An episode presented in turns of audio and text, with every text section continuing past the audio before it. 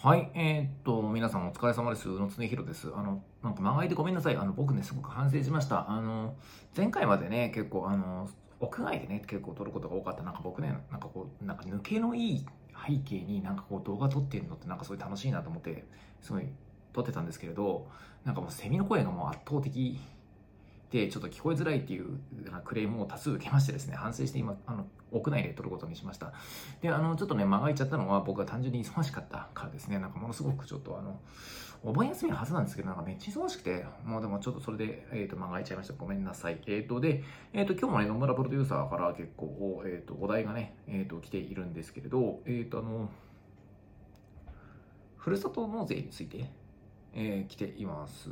ね。はい。まあ、えっ、ー、とですね、あの、このふるさと納税についてどう思うかっていうお題をもらっていて、で、これ、まあ、あの、菅首相のね、前首相の、えっ、ー、と、肝入りの政策だったふるさと納税って、納税額は過去最高になるなど、国民に定着しつつあるんですが、都内からは住民税の流通が続き、賛否両論がある施策だと思います。宇野さんの見解いかがでしょうかっていうふうにね、えっ、ー、と、お題もらってます。あの、ふるさと納税ね、まあ僕はね、普通に一納税者として結構楽しんで、えっ、ー、と、いろんなものもらったりしていますけれど、まあ、あれなんてね、まあ、あれなんかもいいよね。なんかちょっと、ね、実家離れたところにね、結構ある人なんていうのね、なんかむしろこう、なんか親孝行っていうか、親への贈り物みたいな感じの結構いいかなっていうね、手間もかかんないしね、っていうの僕なんか思ってるんですけど、あのね、まあなんかこう、まあ、要はさ、あの、ふるさと納税っていうのも結構ね、あの、地方自治論みたいなものにさ、絡めて考えるとさ、要は自治体間競争っていうものを促すための施策なわけですよ。あの、まあ、税のね、結構再分配をしつつ、ちゃんと自治体競争を促すと、つまり、あの、なんかこう、今さ、やっぱり地方っていうのはさ、いかにさ、中央から流れてくるね、税金ぐらいの、なんかこう、お金っていうものを、まあ、せしめるかっていう、やっぱりゲームになってしまってるわけだよね。で、なんか本当は、もうなんかとてもね、やっぱこう、あの、10万人の人口を養うことがないような地域にさ、なんかこう無理やりね、結構なんかこう、あの、中央資本の結構工場を誘致したりとかさ、なんかあの、なんか税金かすめ取ってきてさ、予算取ってきてさ、あの、どこ見てもこんな、こんなところにこんなピカピカの施設いらないだろうみたいな箱物を立ててさ、そこで結構土建業を中心にね、雇用を生むとかさ、まあそういうことやって無理やり食ってるところってすごく多いわけですよね。で、その究極系が原発を迎え入れるみたいなのは選択なわけですよ。僕はちなみに、あの、必要に応じて原子力発電をしていいと思ってますけれど、まあ、ただそのことでやっぱり情報経済がね、だけモノカルチャー化するということはね、やっぱり非常に僕良くないことだと思ってますよ。あの、例えばさ、あの、何？あのこの前のさ、この前とか何年か前に白巻町線とかってさ、あのさ、女川原発再稼働反対派って一人も立候補してないと思うんだよね、多分ね。あの、ほんとごく一部の放末候補を除いて。いや、まあ、あのそこまで詳しく調べきれてないけど、主要候補でやっぱいなかったはずなんだよね。だから何かさ、あの、まあ、の、なんかこう無言の圧力じゃないけどさ、なんかさ、もう、あの、あのまあ、前提、前提としてもう、なんかあの、ある政治的な自由ってものが失われていくわけなんだよね。思想良心の自由みたいなものっていうのが、あの、結果として失われていく状況っていうのを結構作っていくっていうのがやっぱモノカルチャー経済なわけなんですよね。で、まあ、ああいったものに、やっぱ陥らないようにすることは僕は非常に重要だと思ってます。で、あの、ふるさと納税っていうのはさ、なんか、あの、やっぱそういった、なんかこう、あの閉塞する地方のね、何かこう、あの、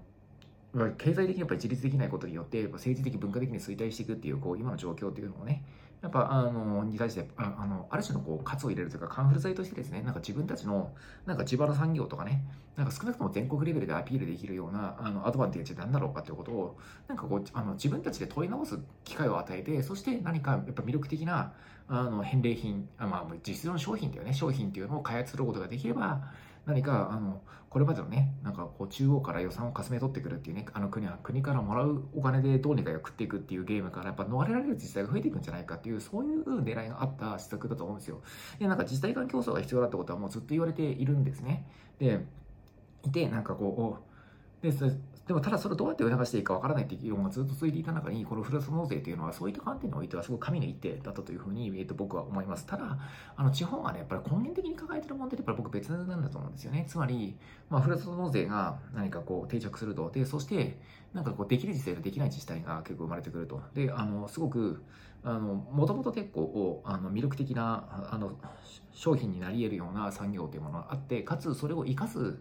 自治体職員とか、あの、地元の、町おこしに関わる人々がいるような自治体というのは、それに、そのゲームに勝ち抜いていって、全国でアピールすることができるように結構なっていくわけですよね。で、あのでもただそうじゃない自治体っていうのはやっぱどんどん負けていくわけですよ。で、自治体間競争が必要で、勝つ自治体と負ける自治体が出るっていうのはむしろ健全なことなんだって考え方あるんだけど、僕はちょっとね、なんか違う観点から考えていて、まあ僕なんてあの割とガチ地方出身者なんですよね。まあしかも転勤族だったんで、もうあのあちこち移り住んでいるんだけれど、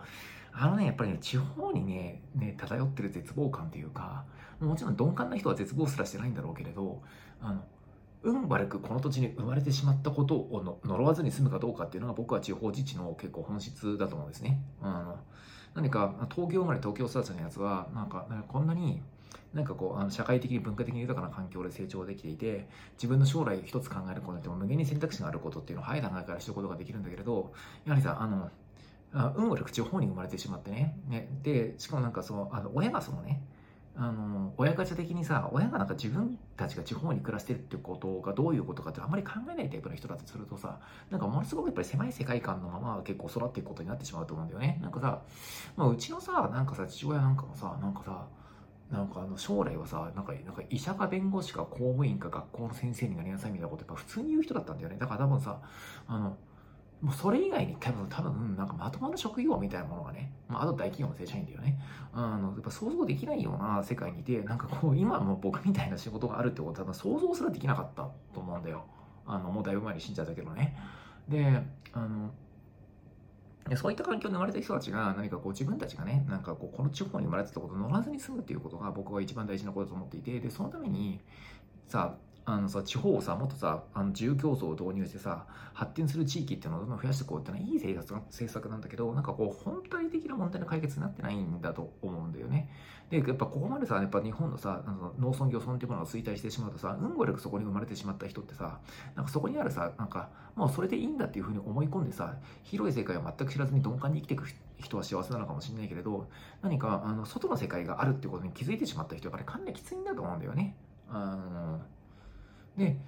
そういった人たちが何かこう絶望しないで済むために何が必要かって僕一個だと思っていて、要はなんかね、あのね、移動できることなんだよ。あの、つまりさ、どんだけふるさと納税でさ、自治体間競争を促したとしてもさ、やっぱりさ、負け自治体ってのは出てきてね、そこに運悪く生まれてしまった人間で自分の人生に乗らなきゃいけないと思うんだよね。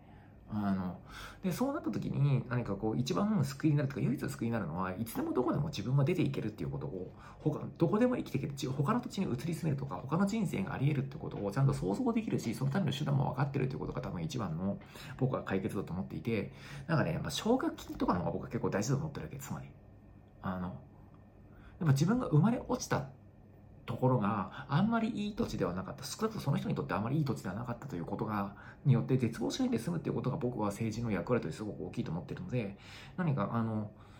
衰退する地方っていうものにメスを入れようということはいいんだけれどそれと同じぐらいなんか移動できる自由というものを特に進学とか就職とかそういった機会にちゃんと移動する。特に進学のコストっていうのをどんどんね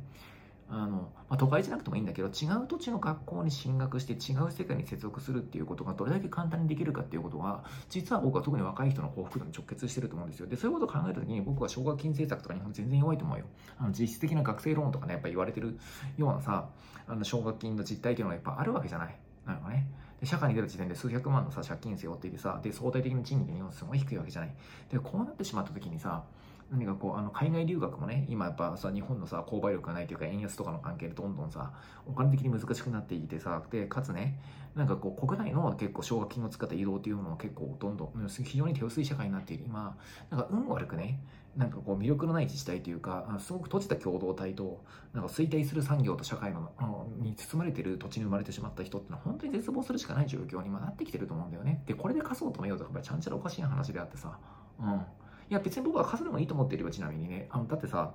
あの、別に、だから日本人でさ、近代に入ってからさ、なんか日本列島に住んでる人間ってさ、3倍とか4倍とかなってるわけなんだよね。だからさ、結局さ、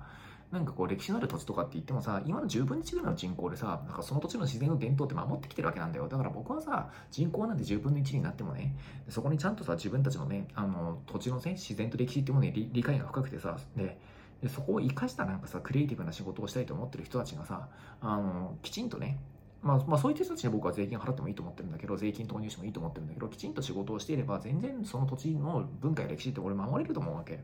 だからなんかそこにさ、無理やりさ、10倍の人口をさ、維持するためにさ、公共事業をさ、いらない箱物を作るとかさ、なんかさ、とあの全くの土地にさ、関係ないさ、工場を誘致してくるとかって僕は本末転倒だと思ってるわけ。えだからそうね、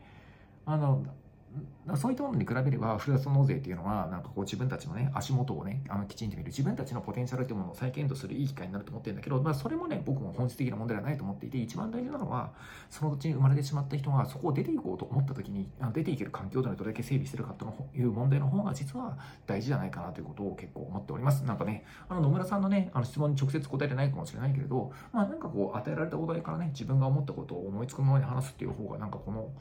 なんかこう、媒体にはね、結構合ってるかなと思うんで、こんな感じで答えましたので、今日も皆さんよろしくお願いします。